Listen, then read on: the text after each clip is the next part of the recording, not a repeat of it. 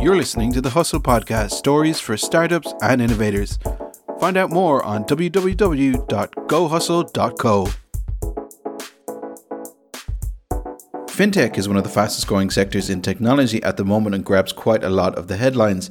However, RegTech, technology that helps finance companies when it comes to financial regulation and compliance, is also making waves within the finance industry. One of those companies, headed by its founder, Irishman Andrew White, is looking to take on an industry still stuck with Excel spreadsheets and old internal systems.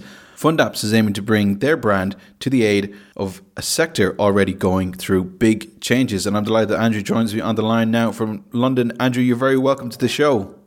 Thank you very much. For those of us out there who don't know what FundApps does, uh, tell us what you do. Um, in a word, we, we take away the, the aches and pains that every uh, financial institution has nowadays, which is generally around compliance and regulation. Uh, regulation and compliance is getting more difficult year in, year out. Uh, it changes quicker, it's more complex, it requires more data. So, all the things that, that banks and financial institutions are really bad at, like change and keeping up to date with things, is exactly what we do. So, in a nutshell, the financial institution will send us their, their holdings, their positions. We'll apply whatever uh, regulations need to be monitored to it, and they can log into our dashboard and see where any of their position or portfolios have any uh, positions that need to be disclosed to the regulator or any issues that need to remediate, uh, all you know, mobile enabled and all web web, uh, web 2.0. So that the banks don't need any IT infrastructure, any uh, any servers, because it's all done in the cloud. And where does the story of this all begin? Where, how did you start off with this? Um, I'm a little bit of a chief, so I've I've been doing compliance and regulation since the, since the late '90s. Yeah, I'm that old. Um, and basically, I I worked for another software company. I created a piece of software for them where it was it did kind of similar stuff to to what we do nowadays, but it was all done on premise. So every single financial institution had to buy lots and lots of servers and install databases and, and keep you know everything up to date. And the other uh, tricky thing or the thing that really pushed me over the edge was that um, you know we can move the servers onto the cloud, which gets rid of the need for for your technology. The thing about regulation is everybody has to do it the same way. It doesn't matter if you're you know, a you know, a UK asset manager or a German hedge fund, that the regulation, the SEC regulations apply equally to you. So it seemed to me crazy that everybody was reinventing the wheel and coding these regulations. So I said, if I can get a a team of, of compliance and regulatory experts and lawyers together and, and put them beside the software, then I can offer a truly a, a, service to the industry, not just software. So we have the software, we have the hosting, we keep it up to date, but we also have a team of regulatory experts that will then make sure that our software is doing what the current state of regulation requires. So it really just was a, a seeing what the cloud could do and, and, and jumping on it. And how did you kind of how did you develop that? Because I'd imagine there's huge amount of data and all of those kind of things that need to go into making something like this mm. and making sure that for obvious reasons that it functions properly because you can't just walk through the door and hope that it works. yeah, uh, it's not quite the, the same as if your granny can't load a, download a photo of a cat from Facebook. uh, this this needs to work. So, yeah, I mean, there's there's two kind of things to that. Is is one uh, nobody, you know, we're a reg tech company, a, a, kind of section of fintech. So nobody leaves college wanting to do a reg tech. You know, even some fintechs might be slightly cooler in, you know, the TransferWise this world. But for reg tech, you really need to know the, the regulations and know the pain that the industry has, because otherwise you're not going to dream of solving it. So for me, it came from many years of of seeing all this. So when we launched the products or launched the, the company, there was no real none of this normal product market fit. It wasn't that we developed something and, we're looking for uh, somebody to buy. We literally knew laser focus what the problem was and we, we knew who to target. My previous life, I dealt with most of these people before. So for us, it was literally a case of getting get in front of these people, demonstrate the product, show how superior it is, show them that they can get rid of all their their, their servers and IT technicians and use us. So but as you said, it's it's it's the, the financial institutions. They're they're quite conservative bunch. So for us, it wasn't like uh, you know somebody will take a trial or you know it's only two quid, so it doesn't matter if it doesn't work. So for us, it was a lot of persuading people that this is a viable solution and it's going to do the job. So it was a very long sales cycle, shall we say, for the first, mm-hmm. first few clients to really convince them. And, and obviously, since then, the more and more clients we've won, the more the rep- our reputation precedes us, and the people are comfortable doing business with us. Was it an even more difficult sell, sell when you might have some people in the room uh, whose jobs might not might be obsolete after they use this? yeah, good question. So uh, we, we, do we do say that there's definitely an element of turkeys voting for Christmas when it comes to us. That yes, that if the if if banks do rationalise and, and you know look to save costs, that yes, without doubt, our service does obviate the need, need for, for teams of people in Excel downloading data from the internet and running macros and calculations. But I think, as we all know, there's, there's always enough work to go around. It just requires the right people. So what we always say, and it is true, is that okay, the the people might have been concentrating on just getting the data into a spreadsheet and calculating it and running macros, but now they can really concentrate on the stuff that humans are good at, which is looking for patterns, looking for trends, looking for you know errors and all that kind of stuff. So depends who we talk to. Certainly, in some companies, there is there's definitely a need for less people, and that is a cost save. They're generally reallocated to other departments. And in some cases, it's the existing people just have a lot easier job and can, they can spend their time looking at more high level stuff than just the nitty gritty of getting the job done. And how do you go about, I suppose, uh, expanding the company as well? You've grown over the past couple of years, eh, and mm. you know it's it can be easy to, I suppose, keep doing the same thing, but that doesn't really work when you also have to grow and employ people and move to new offices and do all these things as well. So have you how have you made sure that you're you're still at the top of your game through all of that? Good question. I mean, so one fact about us is we're we're completely bootstrapped. We've we've never taken a penny of funding, so. Mm it's all been grown organically. That the first client paid us the amount of money that would hire the first staff member, and, and so we carried on. So for us, it's always been a very win a client, uh, hire some people, etc., etc. So it, it's never been a you know whatever Facebook style tripled in tripled in size in one month or one year kind of thing. For us, it's always been relatively organic, but that's not to say that you know we've gone through I think six offices in the last seven years. We've gone through we've gone from one to 35 people and all these kind of things. And I think that's the, the challenge of growth is making sure that you're all, as you said, uh, you're not just doing the same old things and you're constantly looking to optimize. And I'd say that's one of my kind of strengths and passions that I'm always looking at how we're doing business and working out could we do it better, whether that's from our office management to sales to development. I'm always looking at ways to improve because the last thing we want to do is turn into one of these large software companies or financial institutions that needs a thousand people just to do something relatively simple. So it's it's always remaining critical critical eye on business and making sure you're not doing anything stupid. Or if I see people copying and pasting data for an hour, I'm saying, why, why are you doing that? Why can't we automate that? Was there never a temptation to to get uh, funding? I mean, even after maybe three years, you would have had a good track record and said, "Look, we've got three years mm. behind us a couple of million would get us to where we are, you know, in 12 months?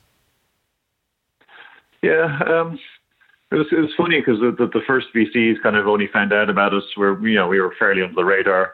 RegTech is not sexy. B two B wasn't sexy at the time. It was you know, and then suddenly out of the woodwork they all came like, oh yeah, we want to get into B two B, we want to get into RegTech. So. Mm-hmm for us, it was like by the time people found out about us, and we, we weren't obviously looking. So by that time, we were already multiple million pounds in revenue, and we were kind of like we're already growing at a lick and and, and assigning new clients at a rate that you know we're already got more than enough money to fund ourselves. So we didn't really need to see that need that kind of cash injection.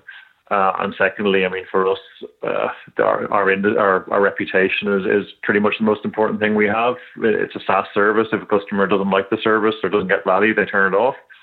So for us, is like you know, if we were to do the classical, just hire a hundred people, loads of salespeople, and develop stuff and get client service people that haven't got a clue, you know, clients soon smell that kind of bad service element, especially if they've known us for a while. So for us, it was about you know, remaining authentic and being able to provide good service, that uh, would be very difficult, certainly if you're trying to double or triple year on year. So for us, it was remain remain high quality and, and don't make sure we're hiring well because that's at the end of the day the most important thing you can do is hire good people. Hmm.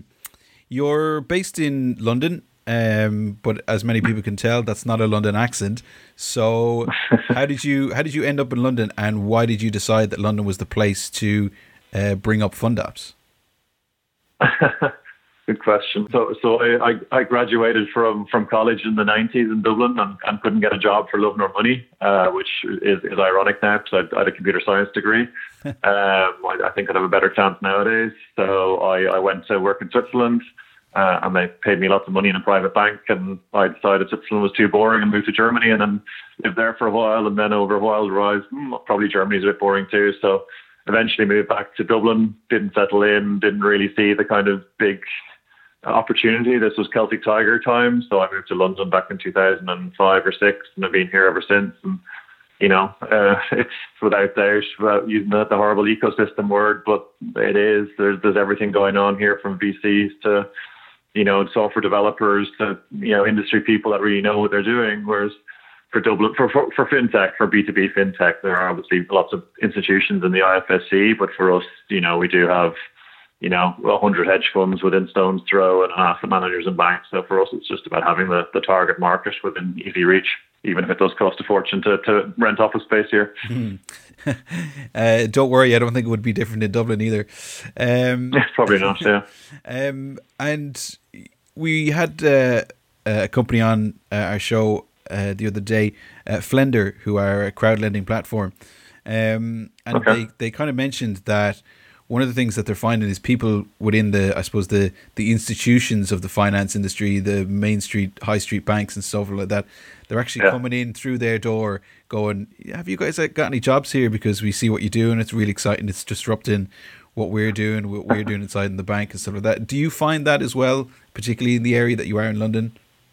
Yeah, I mean, we we uh, I have to uh, tell my salespeople to be a little bit um, wary when somebody's really, really keen on us. I said, obviously, it's possibility that they just want to buy our product. The other is it's possible that one or two people in the room really want the job. Uh, obviously, yeah, if you're fairly young and you've been working in a bank for two years and suddenly the, the allure of the, the, the dollar is no longer that exciting and you want to work on something new, then suddenly, yes, you do get a lot of bankers suddenly wanting jobs. So without doubt, I see a huge transformation in the city. I mean, I, uh, I, I, was at a recruitment event at Imperial College here in London last year, and there was the pretty much global head of recruitment for a very, very large investment bank. And he was crying into his coffee about not being able to hire anybody because, you know, all the cool kids got, want to go work for Facebook and Google.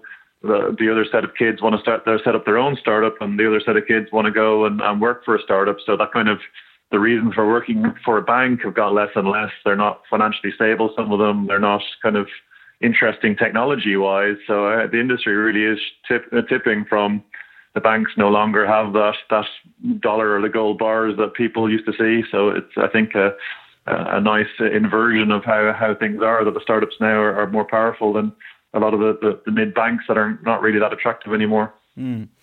We're there's of course, in a, an air of talking quite a lot about Brexit these days as well, uh, mm. and Britain leaving uh, the EU. Um, considering that uh, London is, of course, the powerhouse uh, of finance, etc., not only for Britain but generally around Europe as well, um, is that a concern for you for FundApps? Um, yeah, good question. I mean, other than just finding it absolutely mental and, and, and stupid, uh, the decision. Um, I'm not going to beat around the bush there. Um, one has to get on with things. I think from a business point of view, um, we're not a regulated entity. We don't need regulator approval. That means we, we can be wherever we want to be. Our software is bought by the same customers around the world. Mm. Um, to be honest, uh, that means that UK regulation will change is good for us because that means that mm, you know regulation changing is, is work that we have to do to provide to our client. So that, that that's a positive. I think that the the ultimate negative is yes, London does lose its appeal for future generations of, of developers and people that want to come and, and you know see the bright lights big city. And I think you know that that's people that are also here as well. And maybe people that you know before would have said you know London's great until I'm turned 40, but some of them now are maybe thinking well maybe I'll go back and live in Barcelona or maybe I'll go back to Poland because you know London's not quite as exciting as it was, but to be honest, they haven't quite transpired yet. London still feels, to be honest, pretty much the same. Mm. Um, whether that will be like that when Brexit truly happens, if it does, uh, I don't know. But it, it, certainly, for us as a company, hasn't hasn't been a huge problem at all. And what about yourselves there at uh, FundApps? What's the what's the future plan as well? I mean, you've done fantastic things over the past six or seven years. Um, is there plans for perhaps FundApps in other parts of Europe or other parts of the world where there's a, a heavy onus on finance? Yeah, I mean, we we are the good thing about our product. It is, it is um, a global. It can be used globally. Um, we do have customers in about 12 countries: Canada, US, Brazil, uh, Switzerland, Netherlands, Australia, uh, even even the Middle East. So we, we do have client bases. Um, we do have an office in New York. So we opened up an office end of 2016. We have uh, three people there now. Uh, so for us, that's kind of the two big financial centers covered with with London and, and, and New York. Um, there's definitely ideas. Okay, foothold in Asia, maybe a an office in Singapore or New York will make sense, uh, maybe in the next year or two. Um, but other than that, yeah, it literally is just about land grab and, and, and hopefully convincing more and more financial institutions that you know, give outsourcing this this job to a third party is makes a lot of sense and will make them more efficient and save a lot of money in the long run by not having to code it all themselves in house. So for us, it's really just about expanding and really, you know, we're still, despite having good growth, we're still really early days when it comes to market penetration. There's, you know, probably five to ten thousand possible customers out there where we're still mid 30s in our customer base. So we, we need to get at least 10% of that, that total market. So that's going to be a lot of a lot of work before we get there. Hmm. And what about yourself as a as a CEO? You've been doing it uh, for seven years now. Have you uh, noticed a, a change, perhaps in your your management style, etc., through that through those seven years, as to when you started off in your first year, as to where you are now? Wow, I'm probably the wrong person to ask that. Maybe my, my wife or some of my staff would be better. But uh, uh, without doubt, I mean, I think one one thing is clear. You know, when you when you start a startup, it's not because you want to be a millionaire. It's because you, you see an, a problem that you think you can solve better than anybody else. So it comes from a place of huge focus and passion and, and drive, and that needs to carry you through all those years. But obviously, it, you know, if you were to be that passionate every day of the week, you you probably burn out too early. So for me, it's about being sustainable. Um, you know, without doubt, like all those stories about entrepreneurs is true. I worked I worked every weekend for the first two years and was working late nights and you know it was it was part passion, part I had to do it to build a business. So I think nowadays it's turning more into okay. Um, I still do occasional late nighters at weekends, but it's more about finding better balance. Whether that's with sport or going out, uh, making sure that I'm able to switch off, which definitely early days I wasn't good at. And the other thing is when you're a small company, you do everything yourself from from making the tea to ordering toilet roll and Ocado to, you know, coding. So as you grow, that just doesn't work anymore. So it's been about finding people that you can entrust with doing parts of that. And, and that's a, a great experience. It's tricky. Uh, a, you have to find the right people, and B, you have to learn how to coach them without stepping on their toes too much, and then basically get out of their way as they, they do the job. And that's been, I think, a, a great learning experience to see people we've hired maybe a year or two out of college suddenly become either mature developers or client support people and basically leading an entire department. So that, that that's I think a very rewarding part of management that you know entrepreneurs get to see that I'm not, I can't do everything myself. Let, let's get let be able to do it.